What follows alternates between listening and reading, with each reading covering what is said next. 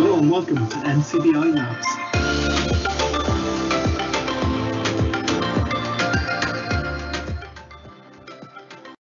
Well, good afternoon, everyone. You're very welcome to another NCBI Labs live event, which brings up to live event number 30 in our series. So this is JP Corcoran here, which is today from the Labs team, and I'm standing in for my colleague Jude Marr, who is taking a much deserved break this week, but will be back with us next Tuesday. And I'm joined today by our regular panelists, Sean Doran, Daniel Dunn, and Joe Lonergan. So I hope everyone listening in today is managing to stay safe and well. It's hard to believe that we're now 34 days into lockdown number three, with the latest news telling us that there are current restrictions of level 5 set to remain in place uh, up until March 5th. And it's with this in mind that we thought it would be a good idea to use this week's live event as an opportunity to check out some of the different types of accessible fitness devices that we can use to stay safe and active in the coming weeks ahead, particularly throughout these difficult times that we find ourselves in. So that's what we're going to be talking about today. Um, uh, joining us today, we have Christina Miller uh, from Vision Sports Ireland, and she's going to be telling us about all the different types of supports and services that are available from Vision Sports and how we can get involved in some of the virtual fitness sessions and mindfulness sessions too that they're soon going to be running. And after our conversation with Christina, we're going to be joined by triathlete and Vision Sports Ireland member Donncha McCarthy. So Donncha is planning to represent Ireland in the triathlon at the Paralympic Games in Tokyo this August. And he's going to be telling us about the types of accessible fitness devices and apps that he uses in his training and why we might like to consider trying out some of these apps and devices ourselves. Also this week on Meet the Team, we're going to be chatting, chatting with Daniel Dunn from the lab team, who no doubt all our listeners will, will know well from all the previous live events that we've been running. And finally today, we're going to be announcing the winner of our competition for a BlindShell mobile phone and an Amazon Echo Dot 4 generation. So lots of things are coming up on the show today. But to start off, um, as I mentioned a moment ago, joining us today on Meet the Team is someone who no doubt all our listeners will be familiar with because he's been with us right since our very first live event, which took place in March last year. As I'm sure anyone who tuned into our live event two weeks ago would agree, if you're ever having any issues with or need any support with your internet connection, he's definitely the guy you're going to want to contact. So Daniel, thanks so much for joining us today on Meet the Team. JP, thanks very much. Um, thanks for the little uh, little title there of the fix fix your internet guy. no, it was it was good. No, I enjoyed that piece. I have to say, you know, my my own connection has been a bit dodgy for the last couple of days, Daniel. So uh, I might be happy to giving you a call myself. Absolutely. Um, we'll, we'll, try and sort that one out for you, JP. so just, just to start with, Daniel, I wonder could you give us a bit of a, an overview of, of yourself? How, how, long have you been with us in, in NCBI and, and whereabouts are you usually based? Um, and JP, I I was shocked actually. You know, I kind of when you said it would be coming on to meet the team today, I think this was dropped to me yesterday. and this is actually, you know, that's one of the questions now that's going to come up is how long am I with the NCBI? And I had to think back, and I'm actually here heading towards four years, and I just cannot yeah. fathom how quickly yeah. the time has gone. Um, you know, it's yeah. it's it's been fantastic. And I suppose one thing um, you'd always find that you know if you're working in a in in a role or doing the type of work that you really like, you just don't realize how quickly the time goes. So I suppose it's a testament to um, NCBI and working for them, you know, that the time has flown by so quickly, but also, uh, you know, the sense that the work I do uh, with all our service users and and interacting with our service users, it's totally enjoyable. And yeah. you know, it, it you could not actually wish for a, you know a better combination. A good good level of job satisfaction that, that comes with it then daniel is there? You find absolutely. Yeah absolutely. And like uh, with all the service users and all the different things that you come across just you know not, nothing is the same. Um, mm-hmm. everybody everybody you meet has their own personality and um, yeah. you know all the different types of technical issues that come up and the mm-hmm. training that you deliver and people learning different styles you know and it is re- really amazing and and you know thoroughly enjoyable and you know, while it is challenging, it keeps me on my toes, keep, keeps yeah. the brain thinking, how can yeah. I solve this? How can I make this easier for somebody to do? And, and deliver the training. Definitely, yeah. So, so it's it's certainly a case, and Daniel it sounds like there's no two days that are ever the same in, in your job, there? Not. Yeah. Absolutely not. yeah. That's, and, and, and Daniel, would you be mostly office based are, are you in, in, in the office mostly, or are you out a bit uh, doing, you know, maybe uh, work work outside the office too? Maybe some home visits or, or different maybe the camps that you're involved in. Yeah, absolutely. Um, there's a, there's a big flavour of you know be, between office uh, out in the road, going to events, uh, home visits, and all that. Now, primarily, um, I'm based out of the Portlaoise office, and I also cover um, Offaly as well. Um, so I go between the two offices a fair bit, and you know work with with Nicola in the Portlaoise office, the CRW there, and Aileen over in Tullamore. Big shout out to those two; they're absolutely fantastic work colleagues. And then with the children's teams, we uh, we run you know events. I suppose they're kind of targeted around times when kids are off school. So like your your February break, your Easter break, uh, summer summer break, and again for the midterm in October. So we try and run events, you know, to capture capture our younger members when you know obviously when they're off school and they've got time. Um, so and, Yes. and that can take place anywhere in the country. You know, we've been to Limerick, we've been to uh, Kildare, Cork, um, Mayo. You know, all, all all lovely places too to go visit. So, um, yeah, Yeah. definitely very varied. Excellent. Um, what about your, your background? So before NCBI, Daniel, uh, whereabouts whereabouts were you based uh, before you before you came to NCBI? Um, well, where I kind of suppose got into, well, it would have been in, into computers uh, at a very young age, even before finishing school and all that. But after after school, um, I would have done a couple of years uh, in Leixlip working. It was, I suppose, there was no such thing as an apprenticeship in computer building and as you know, make installing software, configuring software. There wasn't, Yeah. if, if you could call it an apprenticeship, and I did that with a company for for a couple of years, and uh, then in that that was up in in Kildare, so it was a bit of a, a track at that time, you know, commuting and all that. So an opportunity came up then in in Portlaoise, which is a lot closer to where I live, and they were it was an electrical store, you know, you're very like your any of your high street electrical shops. Um, but Mhm. at the time they were getting into open up an, a new computer section, so it was computer sales and all that. But it did tie in Yeah. with other technology, you know, TVs and everything as well. But it was primary, I was put in charge of that, so Uh, God, okay. I, I I ran that department there for them for Yeah. I don't know, it could have been a decade or so. Yeah. So- it's hard to keep tabs on the time. But Yeah. unfortunately, um, you know, the big recession hit in what it was, by the time it really took a toll on, on that uh, in 2011, 2012, somewhere around there. Um, you know, unfortunately, they had they closed down their electrical end of it, and um, from then, uh, from then I I actually worked with another uh, company, but they were involved in kind of refurbishing computers for charity, and a lot of the computers to refurbish went out to you know out to Africa and places like that. So that was good, uh, you know, to be doing something uh, Yeah. constructive there. And then um, I joined the NCBI there a couple of years ago. So that was that's a quick Yes. walkthrough of what I've had. So it's always been close to technology, Yeah. um, you know, computers and all that close to my heart. So um, It, and- it sounds like there was a huge amount of experience you would have gained from that previous role, Daniel, that you were able to bring into the, to this new role in, in know, I knew, relatively speaking, over, over the last last few years, particularly when it comes to technical support and people having issues with their laptop, um, how- issues with tech- technology, I'm sure.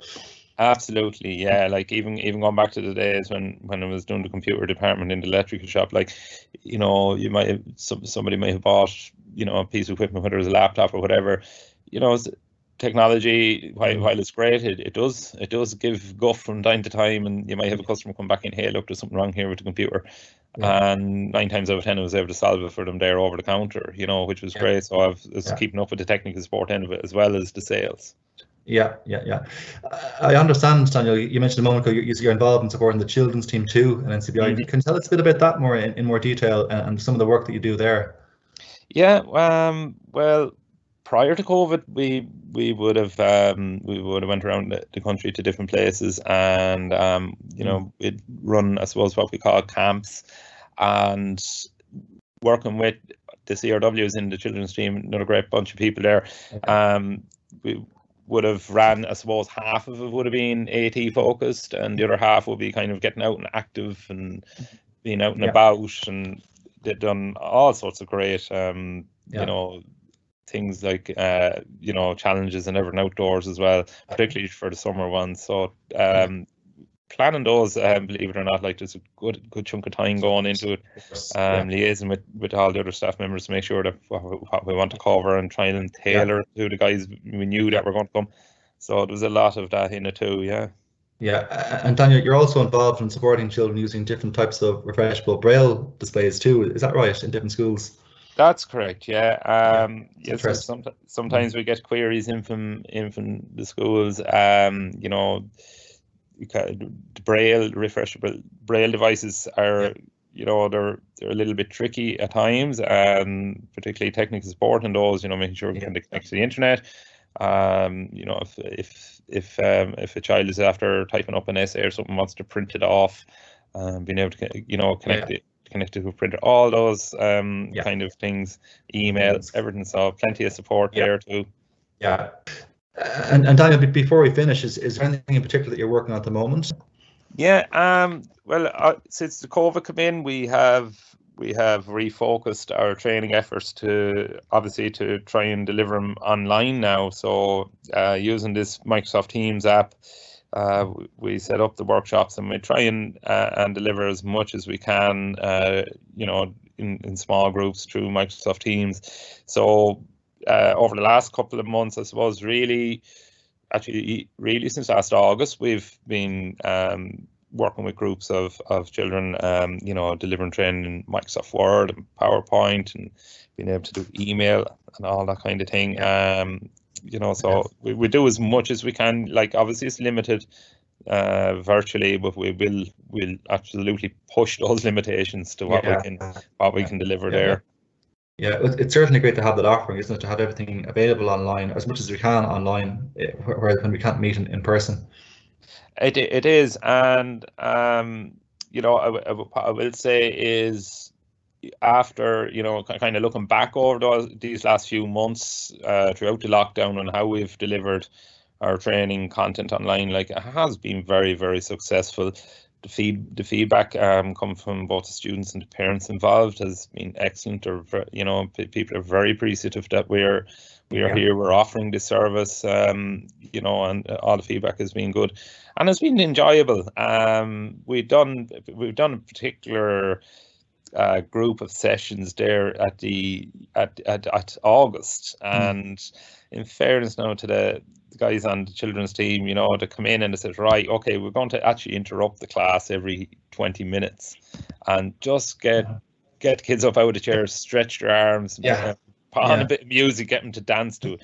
you know, bring a little bit of fun into it. We still have to we still have to live and laugh too. You know, I know these are Yes, tough times, but we have to have the laugh and a bit of crack too, because that's that's who we are at the end of the day. You know. Yeah, absolutely.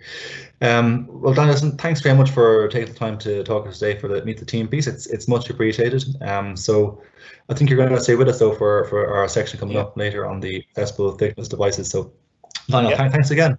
Thanks very much, JP, and um, you know, you're you're great there. Um, I, I was kind of worried about if Jude was here today, he might have me, might give me a quirky question. But thank you very much. No worries. All right. Nice one, Daniel. Thanks again. You're more than welcome. Great. So just as, as a reminder, guys, if anyone has any questions uh, on today's show, as always, you can just post them directly to our Q&A panel, or you can send them to labs at ncbi.ie, and I'll make sure to get right back to you. So, um, as I mentioned earlier, much of the focus of today's show is going to be centered around the different types of accessible fitness devices, ranging from smartwatches to smart speakers that we can use to help stay active and healthy during these, these very challenging times.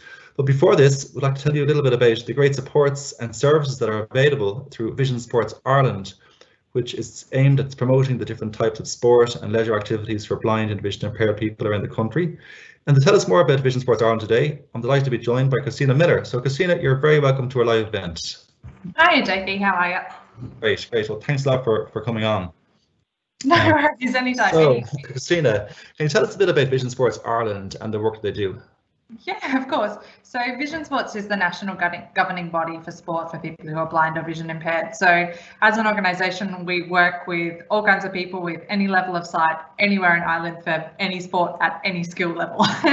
so yeah. we cover everything from very basic uh, recreation participation all the way through to we have some of our elite athletes that have attended the Paralympics. People like Donncha, who you're going to hear for, from yes, later on. Are. Yes.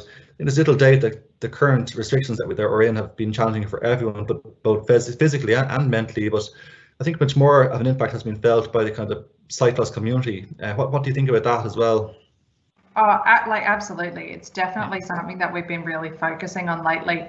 Um, mm-hmm. we did a survey back in uh, May of last year, I think when COVID was really starting and the restrictions were, you know, had been in place for a couple of weeks. And we found that 90% of our members who responded stated that their physical activity had been severely impacted and that as a mm-hmm. result, 50% of them said that their mental health was declining as well.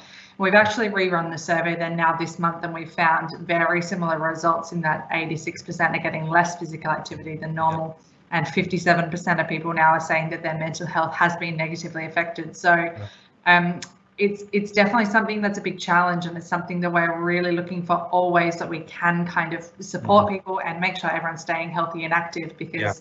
physical activity isn't just about physical health, it's also about the mental health side of things. Absolutely, yeah, yeah, yeah. Um, and just go back, go back to Vision Sports. I wonder, could you tell us about some of the different types of sports that people can get involved in through Vision Sports?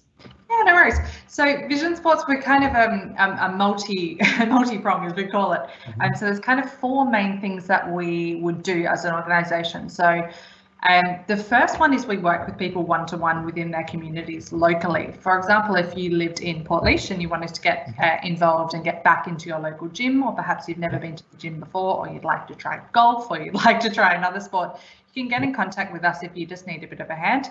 And we can look and work with um, the local county councils and we can work with our CRWs in the area through NCBI to find you a gym that works for you and a golf club that works for you. The second kind of strand of what we would do is we work with clubs and other national governing bodies in what we call adapted sports. So sports like um, tennis, for example, we work with Enjoy Tennis and Tennis Ireland, and there's blind and VI tennis then available.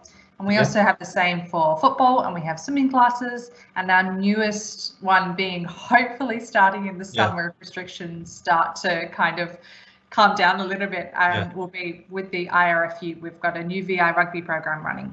Um, the yeah. third kind of level of it then would be our flagship events. So again, with COVID, um, we're hoping, but you know, every day it's kind of looking a little bit less, but we might be able to postpone it again. We have flagship events like Mayfest and Inclusion Games and Capabilities.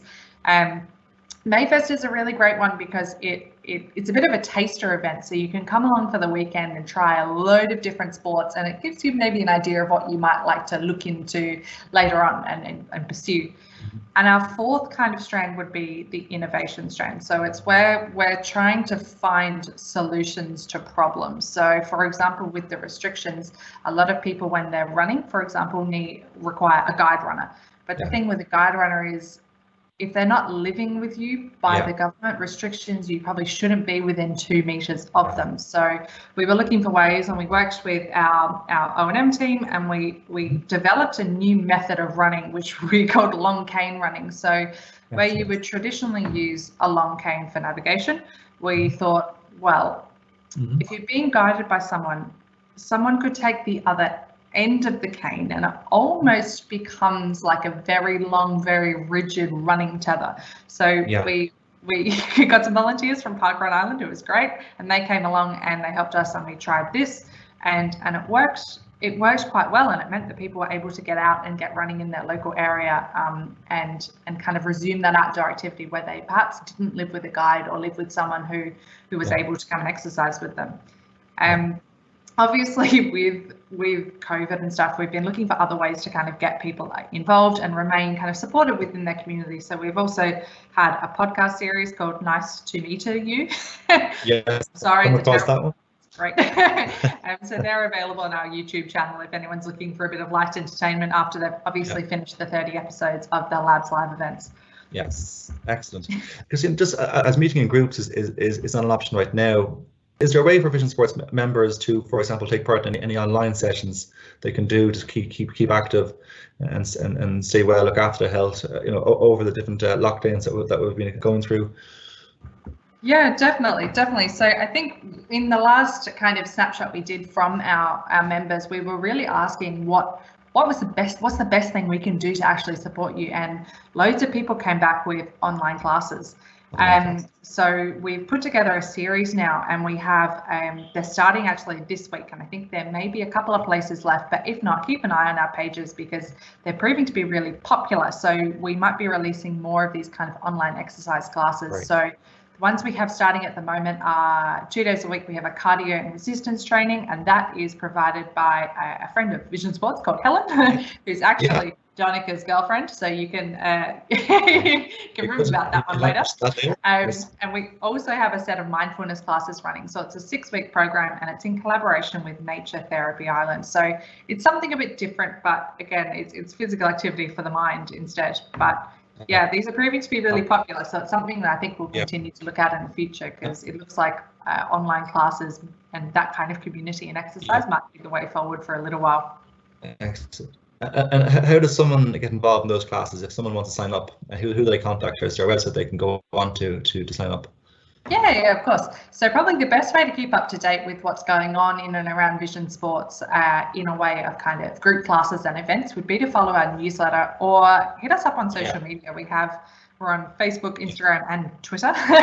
so if you just search Vision okay. Sports you'll be able to find us. And there's constant updates kind of about things that are going on, whether that might be in your local community um, or through Vision Sports itself. So our online classes and how to register will be on there.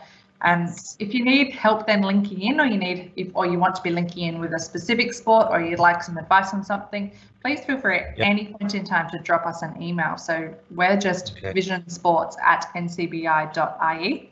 Um, or I'm sure if you get in contact with anyone in the labs team, they'll be able to forward on um, my details. We certainly will. Um, and Christine, just for some people who are listening in, maybe they have a friend or a friend or family member who would be interested in volunteering with Vision Sports. Is there an opportunity for them to do so? Definitely.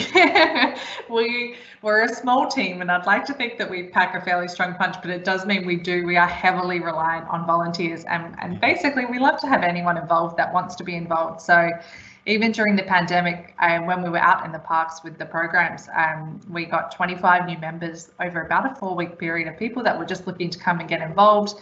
Um, it's great. We love it. There's a whole range of kind of opportunities where we're looking for people, and whether that's through fundraising or if it's through you know your local club or you'd like to be directly involved. Um, so for example at our flagship events we're always looking for people to help out with any number of um, jobs. So definitely if you if you'd like to volunteer we will always accept the help. So okay well that, that's really good to know uh, listen, thank you so much for joining us today and uh, telling us all about the work that Vision Sports are doing and, and of course how we can get involved in the different virtual classes that are due to start very soon. So again, it's much appreciated. Thanks very much, guys. Good luck. Thank you. Okay, so we've heard about Vision Sports from uh, Christina a moment ago, and we're now going to talk about some of the different types of accessible fitness device and apps, as well as some of the options available in smart speakers that we can use too uh, to stay fit and keep well. And to help with this, I'm going to now be joined by our panel of Sean, Daniel, and Joe. To start with, we're going to be hearing about different types of device like the smartwatch, uh, which has become so popular in recent times. So I wonder, Joe, could you just give us a quick overview of exactly what is a smartwatch and what features it has to offer? Hi, JP. How's it going? Yeah. Um, yeah. So a smart watch or a smart wearable, I suppose, is um, there's a couple of most popular ones are uh, the Apple Watch and a Fitbit, uh, yes. Fitbit Charge 4 and Fitbit Versa. So yeah. they're they're more popular ones. Um, there's also the Sunu band, which is more for mobility.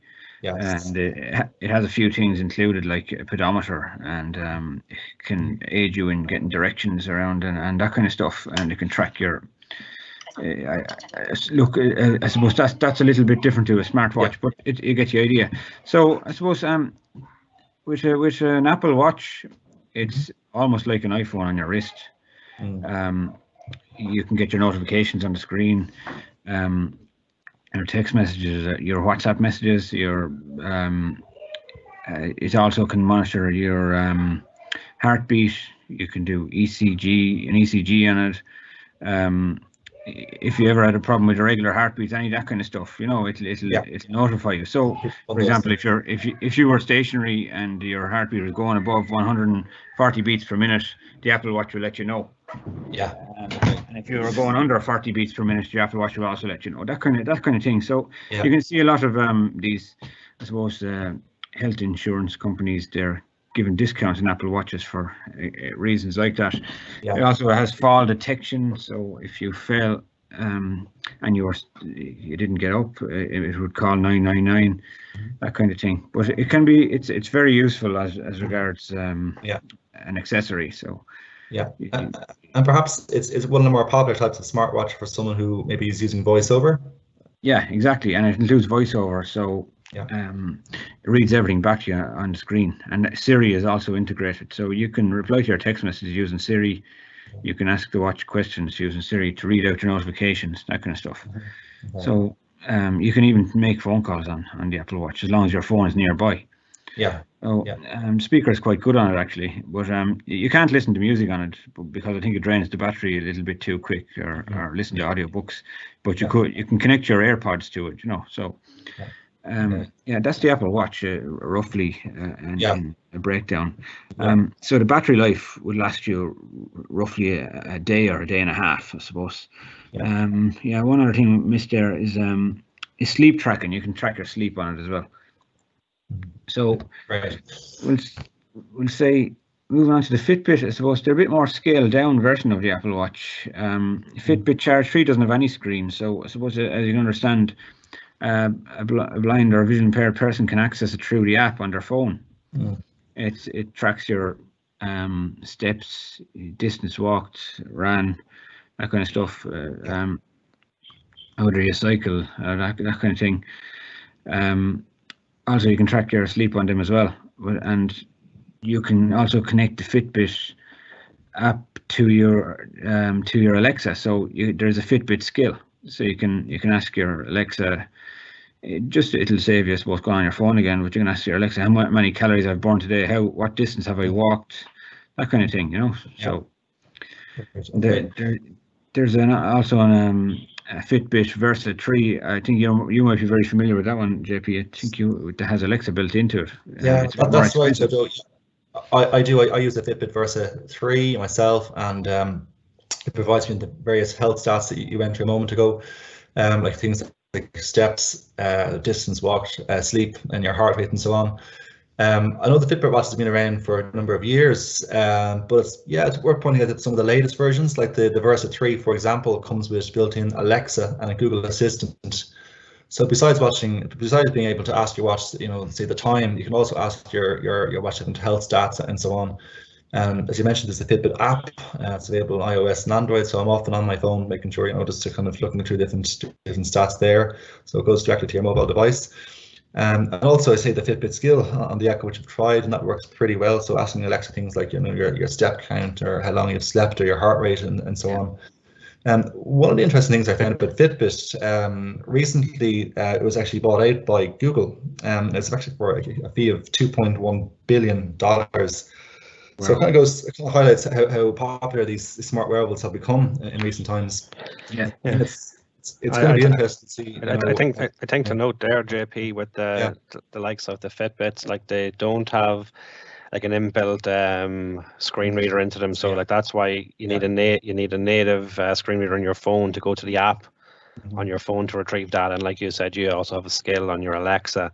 Yeah. So while some of these things are not sort of accessible on your arm, um, the information that goes to your phone is accessible through your phone screen reader. I think that's important for people to know. That Yeah. is interesting, particularly when you consider the, the, the price difference between, I suppose, some of, some of the more expensive smartwatches and, and the Fitbit. So Yeah. like like So like what Joe what- what Joe was saying there, like uh, an Apple Watch can play music and it can connect to the internet. It can do you know nearly anything like a, an iPhone can do Yeah. to a certain degree, and like um then your Fitbit counts your steps and your heart rate and does other fitness tracking. So that you know, there's there's a, there is a difference there. yeah, There is a difference There's there, a and the, the question Apple here Watch. about the Apple after coming in, guys. Um, it's actually quite a good one. So, uh, particularly I suppose when the expensive uh, is taken into account. Like, could two could two people share an Apple Watch? Um, is it, I guess would it be easy to sign in and out with an Apple ID on it? Has anyone looked at that?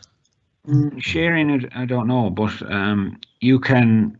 You don't need to have. You can set up other people on a watch. Say, for example, you want to set your son up. He doesn't have to have a, an iPhone. You can set up two Apple Watches from the one iPhone. I know that. Okay. That's Um. Okay. Well, So like, if you if you want to set up somebody just under under the age of we'll say 16 or whatever, and they don't have an iPhone Yeah. or you don't want them to have a smartphone, but you you don't mind them having an Apple Watch, maybe um, eh, for for certain reason, just to help with their fitness, or it's something you you might want them to have. Um, at least you can set it up set it up for them. So uh, Yeah. that, that's a help. And It is, it is a big rigmarole, and you'd have to log out and log back in, and then the person who's logged out, none of their steps will be recorded, none of their heart rates will be recorded. So you're actually, unless you're sitting idle for the rest of the day, like you're not going to get accurate readings at the end of the of the day if Mm. you're if you're sharing a device like that.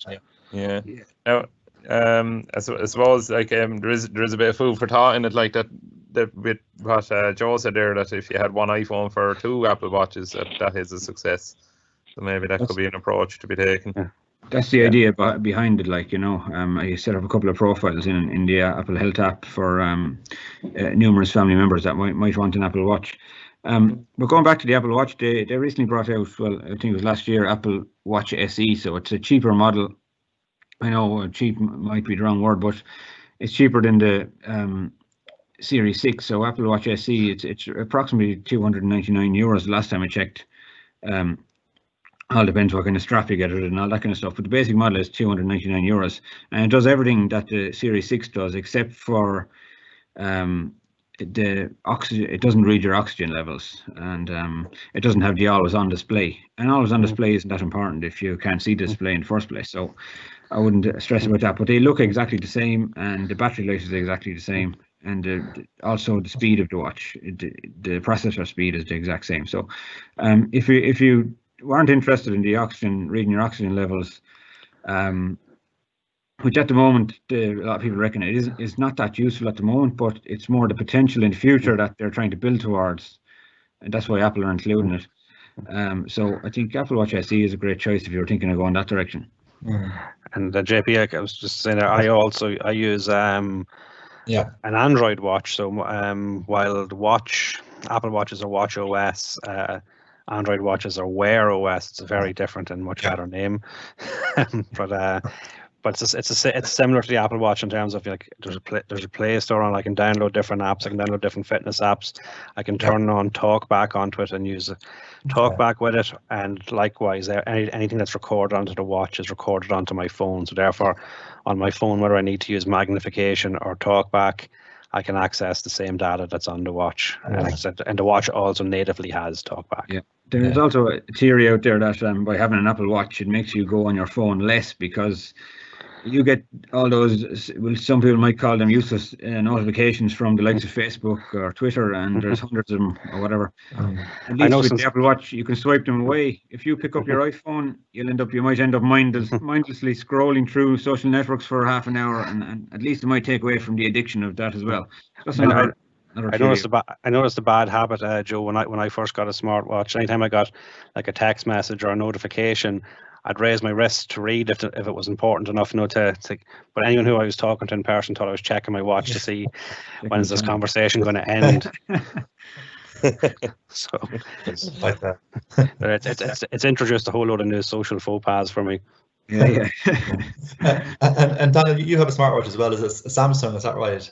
I do, yeah. I have the Samsung now. It's only the first generation one. Um, Are, the features quite similar to the kind of the features that we, we talked about earlier with the say the Fitbit, the Apple Watch, and the the Android Watch that, that Sean has? Similar kind of features. yeah, very similar features, and from an accessibility point of view, it has um, a screen reader on it as well. Um, I've I've given it a bit of a, a, a road test and found it, you know, quite good. Uh, now, it, as I say, it is the first generation of the Samsung Watch. I know there's two more since. So, just one thing I would say that was a little bit disappointing if I was uh, reliant on VoiceOver is that I would need sight assistance to just set it up the once off. Yeah. Um, now we're not sure if Samsung have addressed that in the in the other two models, but um, when you're powered on first, definitely you know straight out of the box, you would need somebody to get you to settings Okay. to switch on the voice over on it. So that would be a small little um, throwback from from from Samsung there. But yeah. other than that, yeah, it, it's quite good. Your notifications come Yeah. through. You can do the calls through it. Um, the heart rate monitor is on it. Steps is on it. Um, you know, lots and lots of the features that are universal, I suppose, across all the models we've been discussing today. Okay, excellent. Is it waterproof? Is it waterproof, um, uh, Daniel? Uh, I mean, This particular one, um, there's a setting in it that if you feel it has got wet, you activate this water uh, thing, and it tells you to take the wash off and shake it out. So I, I, I'm guessing that it's only water resistant, maybe. And if you're worried that you've jumped into the swimming pool with it on it, um, yeah, you won't be using it for swimming. I think Apple Watch, is- anyway, it is waterproof. You can you can swim with the Apple Watch, and it will track your, your swimming as well. I suppose that's another another I- plus on that side. Honestly, this, this could be a very good opportunity as well to bring to bring Donncha McCarthy into the conversation. So, um, when we're talking about accessible, different types of accessible fitness tech, uh, I know Donncha, um, as a very experienced uh, uh, user of different devices, of different technologies that he uses in his in his day-to-day training. As I mentioned earlier, he is a member of Vision Sports Ireland, and at the moment he is training for a place in the Paralympic Games in Tokyo this August. And so, Donncha, you're you're very welcome to the show. Uh, yeah, thanks very much, JP. Great to, have, me on. to have you with us. So first off, Donncha, is it likely that we're going to have the Paralympic Games taking place in August with, with everything that's going on? Uh, I don't know if I'm one that comment on that, but um, Fingers yeah, crossed.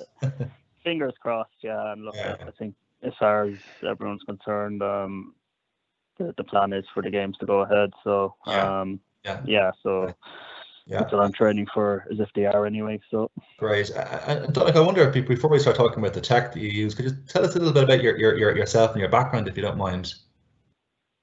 Uh, yeah, sure. So um, I suppose just for, for anyone who doesn't know me, my name my name is Donncha. So I'm from from Cork, living in Dublin at the moment, and work full time with with Vodafone.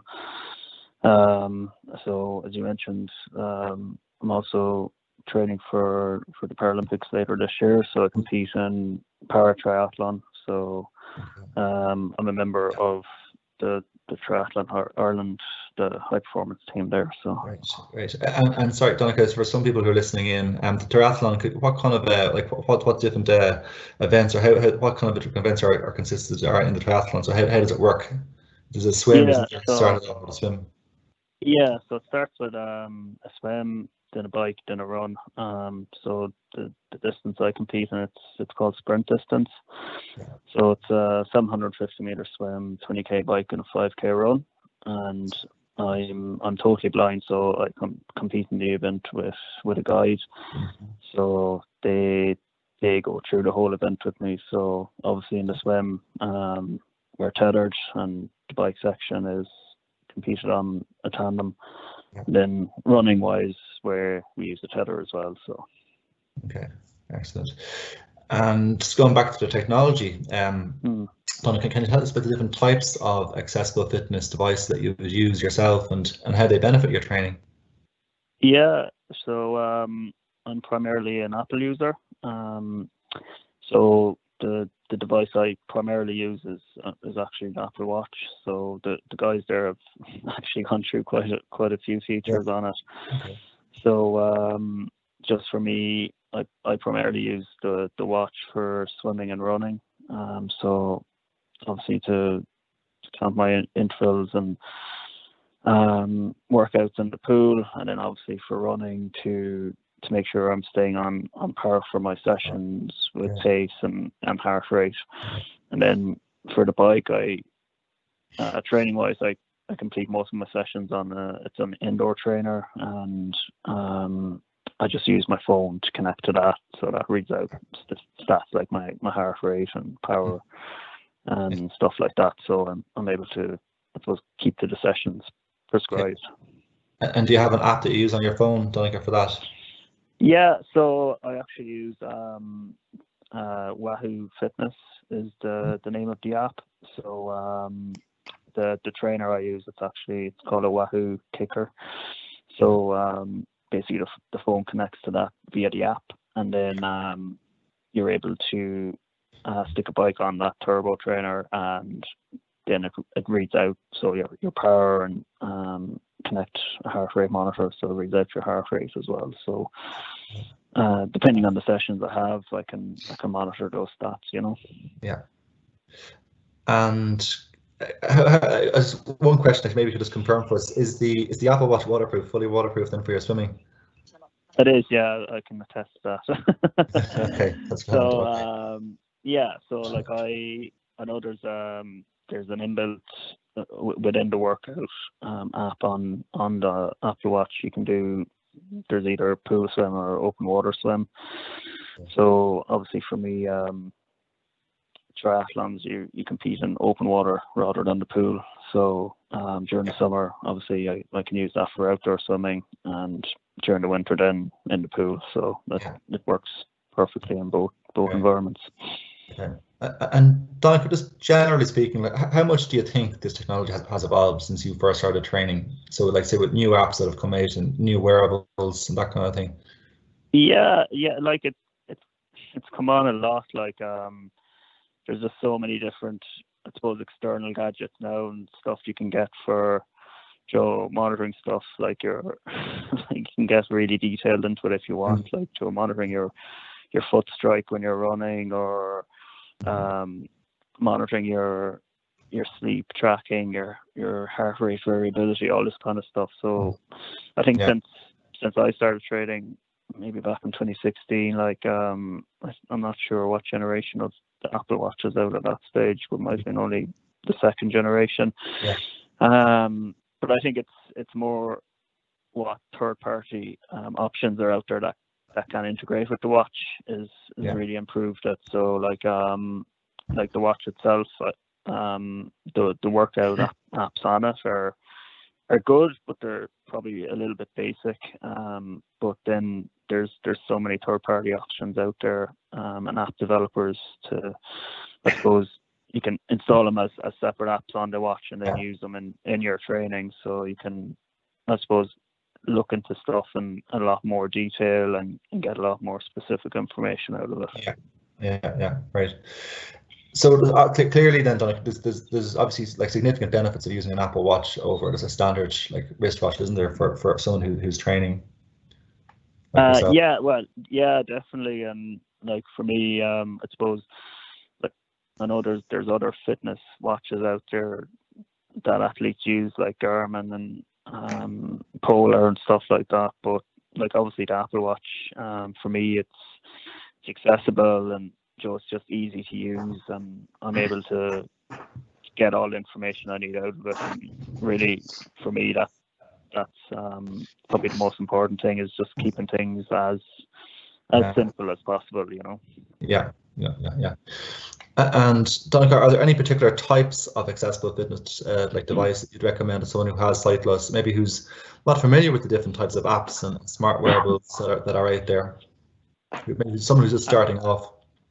Yeah, like um, I suppose just for starting off, like I, I know that the Apple Watch is it's quite an expensive, um, I suppose piece of of equipment, but um, like there's a lot of apps out there for for the iPhone as well, so you can um show like seven minute workouts and uh different core workouts and Yeah.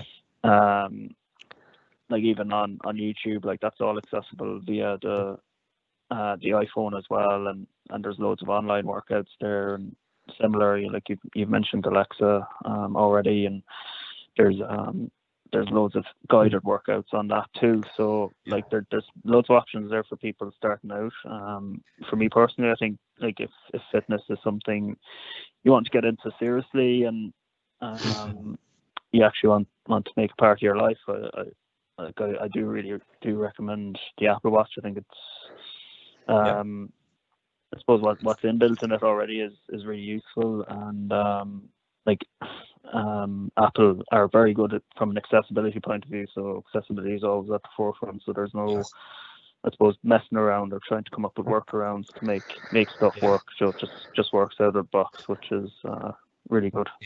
Yeah.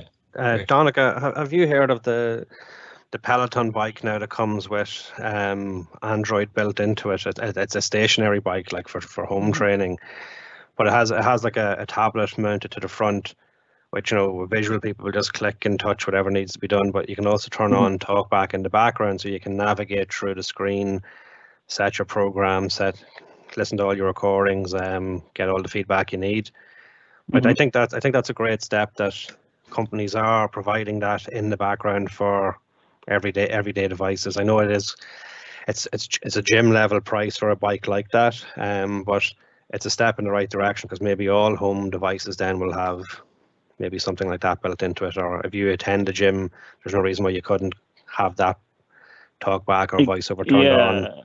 yeah, exactly. And like there's there's other, I suppose, commercial grade equipment out there. Like um, Wattbike is another one. Um, I've used that in the gym myself, and it has an app uh, for the iPhone that connects to the bike, so you can read off all your your stats, and um, like that's that's really accessible as well. And like as I mentioned, what I use myself, Wahoo, um, like uh, all their equipment links to the iPhone, and um, they're they're very responsive as well to making sure that the app on the iPhone and the apps that they use are are accessible and uh, I especially I for with voiceover, you know.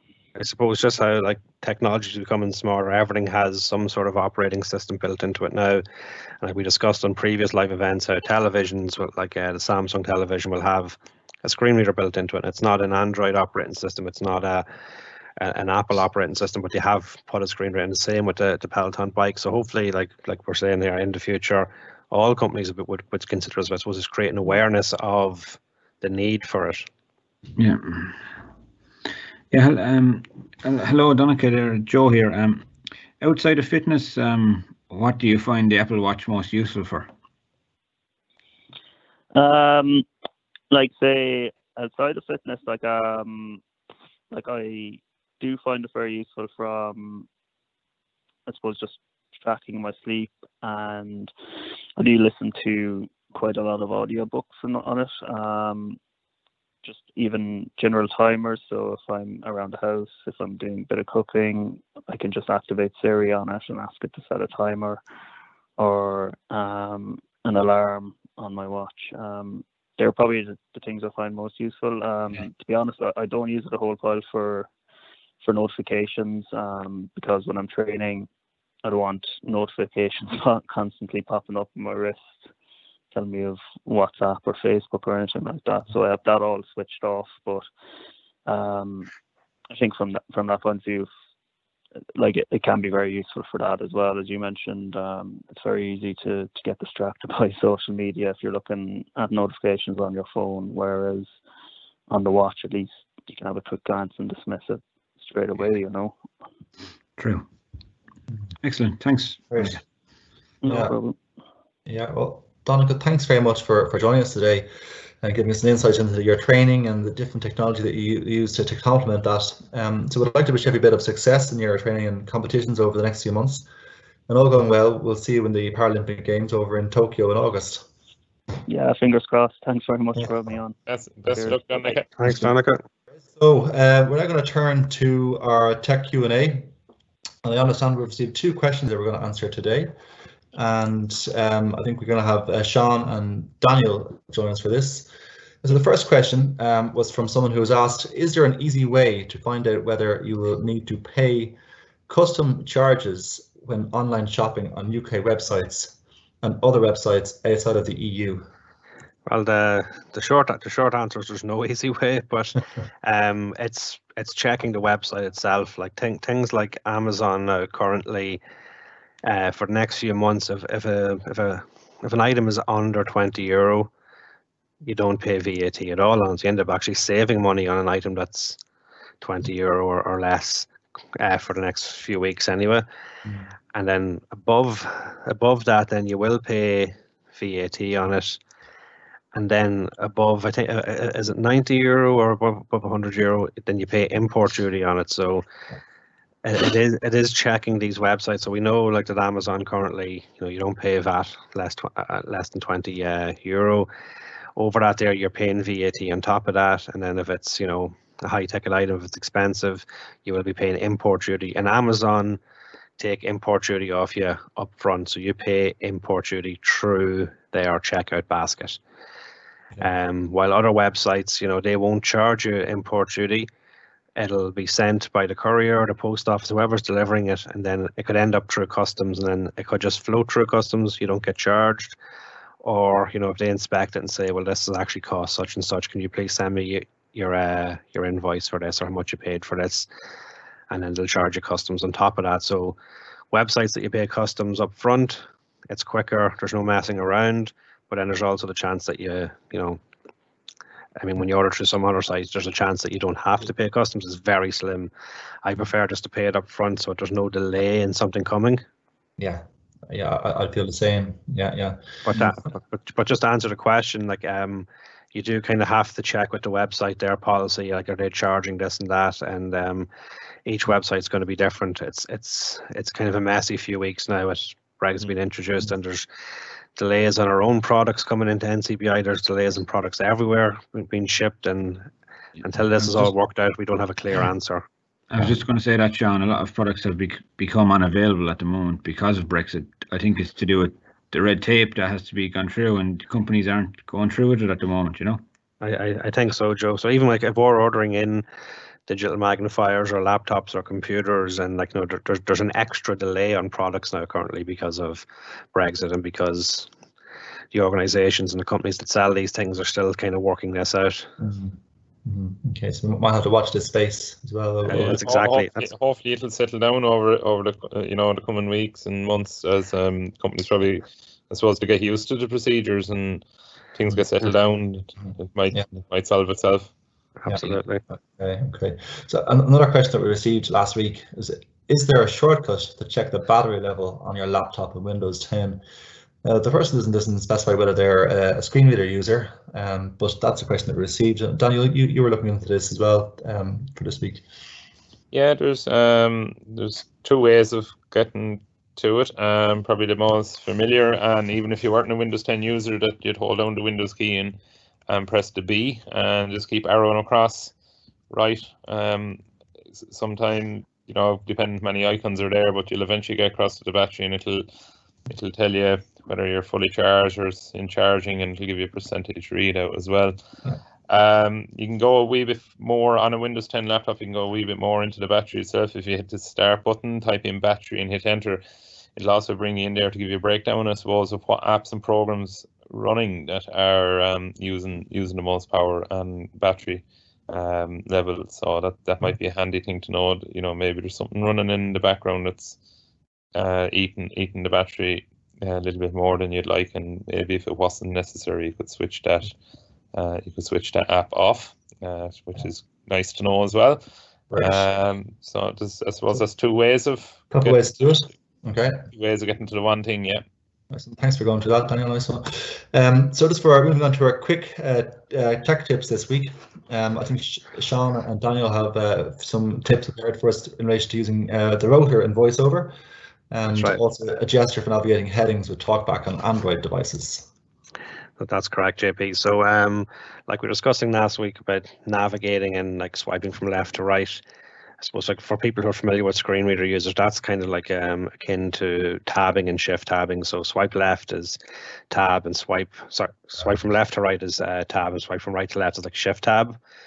So like and you're moving through the elements on the screen. So if you're on a website, you know the start have lots and lots of menus and you're in and out of them before you get to the body of the text, before you get to the first heading in the text. So if you're a screen reader user on a, on a keyboard, we know we press H to go to heading and we can jump straight to that heading. So on an iPhone, we can also do that by turning the rotor. So it's putting two fingers on the screen and turning as if you're turning a radio dial. And that will move uh, from the uh, from the selectable elements. So it might say like headings, links, uh, speaking rate, and whatever one you land on will be the next item when you swipe up or down. So if I turn the rotor to headings and I'm on a website and I swipe down, I will jump to the next heading. If I swipe down again, I'll jump to the heading after that. If I swipe up, then I'll jump to the previous heading. So moving the rotor, it's like turning a dial on the screen. It takes a bit of practice. It's two fingers and you turn and the fingers move in opposite directions slightly, just as if you were holding a real radio dial. And that will so that will turn the rotor and the rotor will have different options for depending on which app you have open. Um, like you could have you could, you could set the containers and it would jump to containers in the website like um, tabs and maybe like calendar um, items and things like that. Depends on what way the website's laid out.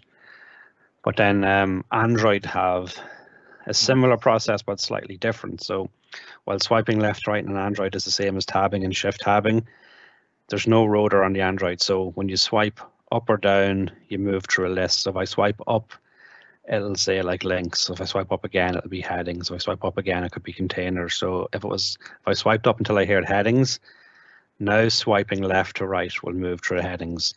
I then have to swipe up and down again to get back to normal navigation. Mm -hmm. So it's an extra step in Android, but it's once you're used to it, it's very quick. But the rotor, you know, whatever you leave the rotor on last within that app, it'll remember. So if it's on headings, it'll stay in headings. While on Android, I have to go back to swiping up or down to go back to the normal navigation. Right. So it's a very, it's a very useful thing for speeding up navigation throughout websites because, like I said, you could be at the top of a website and you know you have to before you get to the news item, you have to sw swipe 30 times to go through every menu item that's there. Yeah. While I know if I can swipe down, go straight to a heading. Great. Okay, so it could save us a lot, lot of time. That's what it's all about. Yeah, absolutely. Just get more efficient uh, moving through the information. Awesome. Thanks, Sean. Great. Okay. Um, so before we finish, we'd like to announce the winners of our competition for an Amazon Echo and uh, BlindShell Classic mobile phone. Um, so we have one of these prizes for each winner. I'd like to thank everyone who took part in our com uh, competition uh, by entering a live event survey. So we did receive a, a, high number of responses and all the feedback that we received is greatly appreciated as it's going to be it's going to allow us to continue to improve and develop our live events in the future. So having drawn the two winners' names from a hat a moment ago, we'd like to say congratulations to Edward Navaka from Cluny in Dublin, who has won himself an Amazon Echo, and Martin Kelly from Newbridge in Kildare, who has won himself a BlindShell Classic mobile phone. So congratulations to Edward and Martin. Your prizes will be on the way to you soon. Well done. Just as a reminder, if you have any technology support queries uh, that you'd like to send to the labs team, you can um, you can contact us at 1850 92 30 60, or you can email labs at ncbi.ie. Or to avail of our wider services, you can call us on 1850 33 43 53 or email info at ncbi.ie. If you'd like to make a donation to NCBI, you can visit our donate.ncbi.ie website, or even if you would like to sponsor one of our live events, you can send us an email to labs at ncbi.ie. Uh, so coming up over the next few weeks, uh, we're going to be discussing our live events uh, different things, including the accessible Acorn smart tablet. We'll be taking a look at different types of BlindShell mobile phones. We'll have an interview with the developers of NV uh, of NVDA uh, from NV Access on the talk about the popular uh, screen reader. We'll also be finding out about a new tactile handheld tablet that has been developed by a tech startup called Field of Vision. That's going to help blind and vision impaired people uh, track and visualize live sports uh, matches. So all of this to come over the next few weeks. Uh, the next live event is going to be taking place on Tuesday, February 2nd at 2.30 p.m. That's next Tuesday.